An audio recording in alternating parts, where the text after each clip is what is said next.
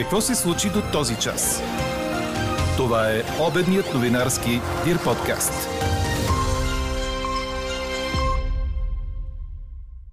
Разбиха депо за фалшиви сертификати в София. Спецпрокуратурата влезе в Българската агенция по инвестиции заради златните паспорти.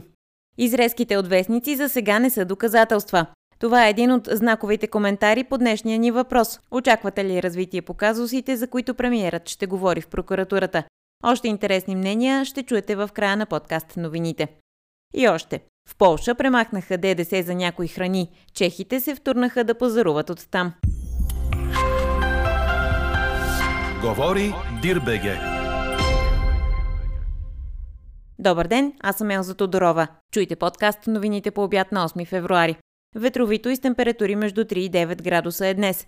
Жълт код заради вятъра е обявен в почти цялата страна.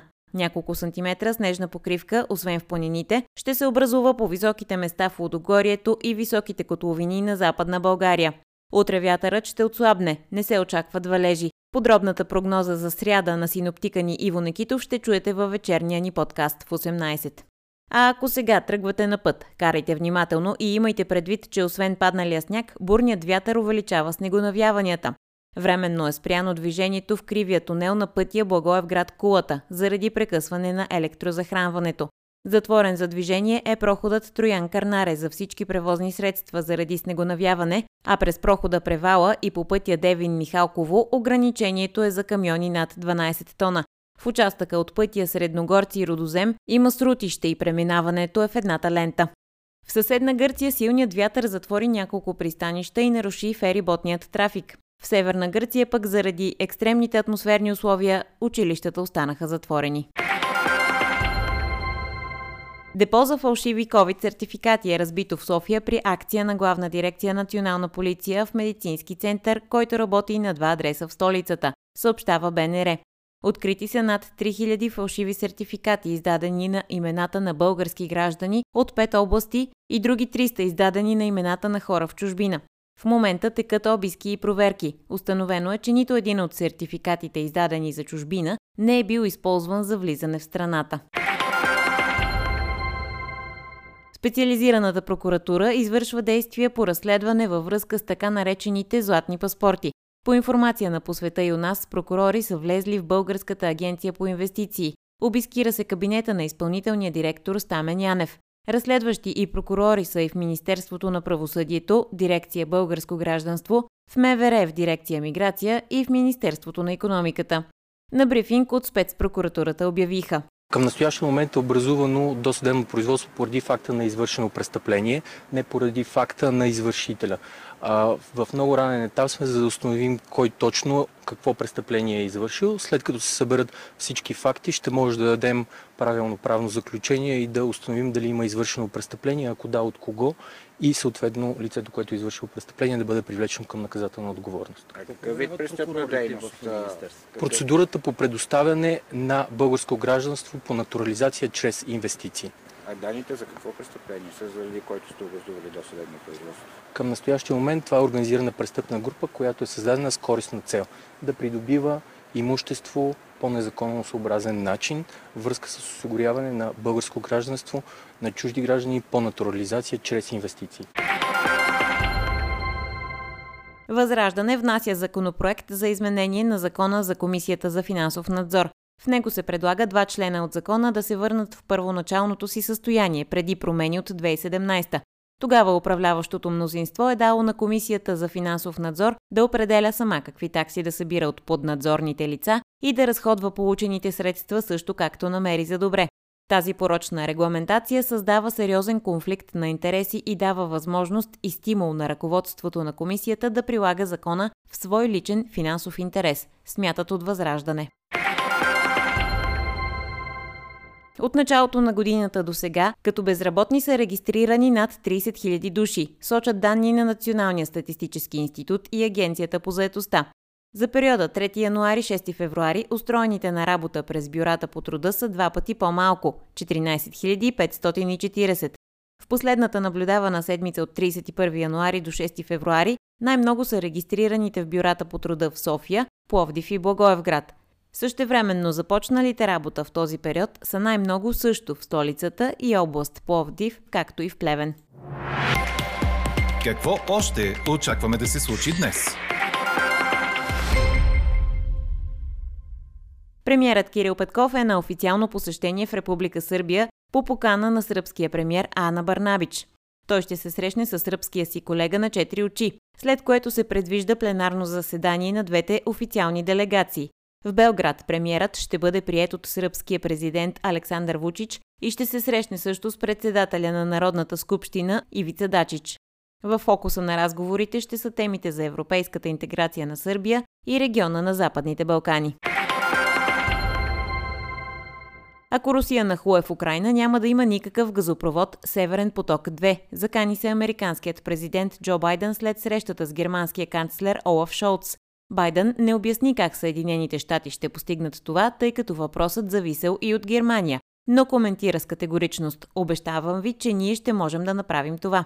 У нас военният министр Стефан Янев коментира, че днес регионът е изправен пред най-голямата криза след студената война и че случващото се в Украина пряко застрашава нашата сигурност. Той бе категоричен, че никой и по никакъв повод не ни налага решение за нашата сигурност. Предстои да се обсъди дали американски сили могат да участват в състава на българската батальонна бойна група. В състава на батальонната бойна група трябва да има артилерия с калибър, какъвто ние нямаме на въоръжение в българската армия. Това е един от елементите, който по съответните военни канали ще бъде направено запитване съответните разговори с други държави членки от НАТО с тенденция този дефицит да бъде попълнен. Нека така да се изразим. Предстои ви среща и с заместник външния министр на Съединените щати. Какви теми ще дискутирате и има ли американски предложения, с които да ни бъде помогнато да направим тази батальонна бойна група или по друг начин да усилим елемента за сдържане по източния фланг на НАТО от към нашата граница? С американските представители ще разговаряме по широк кръг от теми. Най-общо казано в рамките на стратегическото партньорство между двете страни, в рамките на въоръжените сили и отбраната. Вероятно ще имаме комуникации по темата дали американски елементи, сили могат да участват в състава на българската батальонна бойна група, но решенията ще се вземат след истинските разговори на военно-техническо ниво. Днес трябва да бъдат обявени номинациите за годишните награди на Американската филмова академия. Тази година обявяването на победителите и връчването на статуетките ще бъде на 27 март. 276 филма отговарят на условията за разпределението на наградите, но от тях ще бъдат определени 10, които ще претендират за златната статуетка. За първи път от 2018 година отново раздаването на Оскари ще има водещ, а церемонията се завръща на обичайното си място – Доби Театър в Холивуд. Четете още в Дирбеге. Радослав Янков отпадна на осмина финал в паралелния гигантски слаум в сноуборда на игрите в Пекин и няма да има шанс да премери сили сред най-добрите 8. Българинът преодоля квалификациите, но на старта на преките елиминации се изправи срещу Бенямин Карал, австрийска легенда в спорта. Радо кара агресивно, но не успя да изпревари в прекия сблъсък 36-годишния съперник, който е една от големите фигури в този спорт, информира Корнер. 36-годишния Карл взе титлата 30 на минути по-късно, след като преодоля и четвърт финалите и полуфиналите, а на финала спечели срещу словенеца Тим Мастнак. За нас остава позитивната новина, че Янков се оттегля от паралелния гигантски слалом с подобрено постижение в него спрямо първите му две олимпийски участия. И в Сочи, и в Пьончан българинът не успя да мине квалификациите. В Пекин ги преодоля с 15-то време. Чухте обедния новинарски Дир подкаст. Подробно по темите в подкаста четете в Дирбеге. Какво ни впечатли преди малко?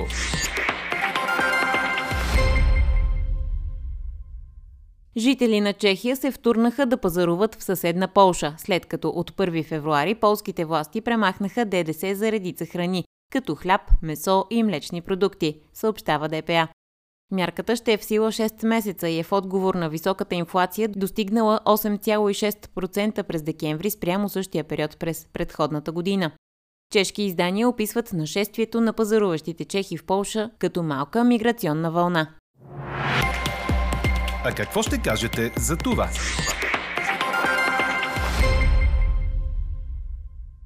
Очаквате ли развитие по казусите, за които премиерът ще говори в прокуратурата? Ви питаме днес.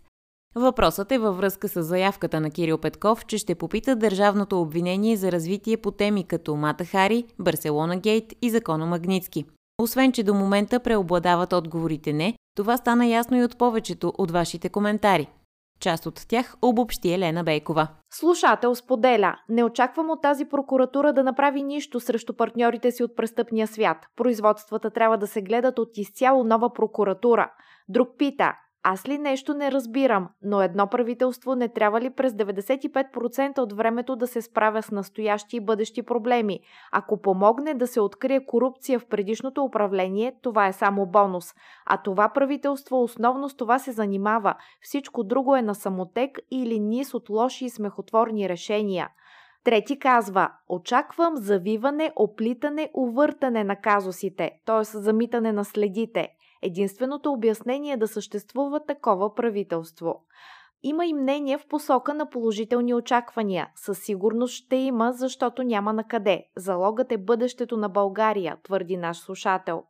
А друг казва, очаквам премиерът да говори за цените на тока, за продадения газ по късна доба, за цените на храните, за онези 9 милиарда похарчени за не знам какво през декември. Има и още, но не ме интересува нито Мата Хари, нито Пеевски. Хората искат да могат да си плащат сметките и да си купуват храна. Анкетата продължава. Гласувайте и коментирайте в страницата на подкаста. Експертен коментар по темата ще чуете във вечерния ни подкаст в 18.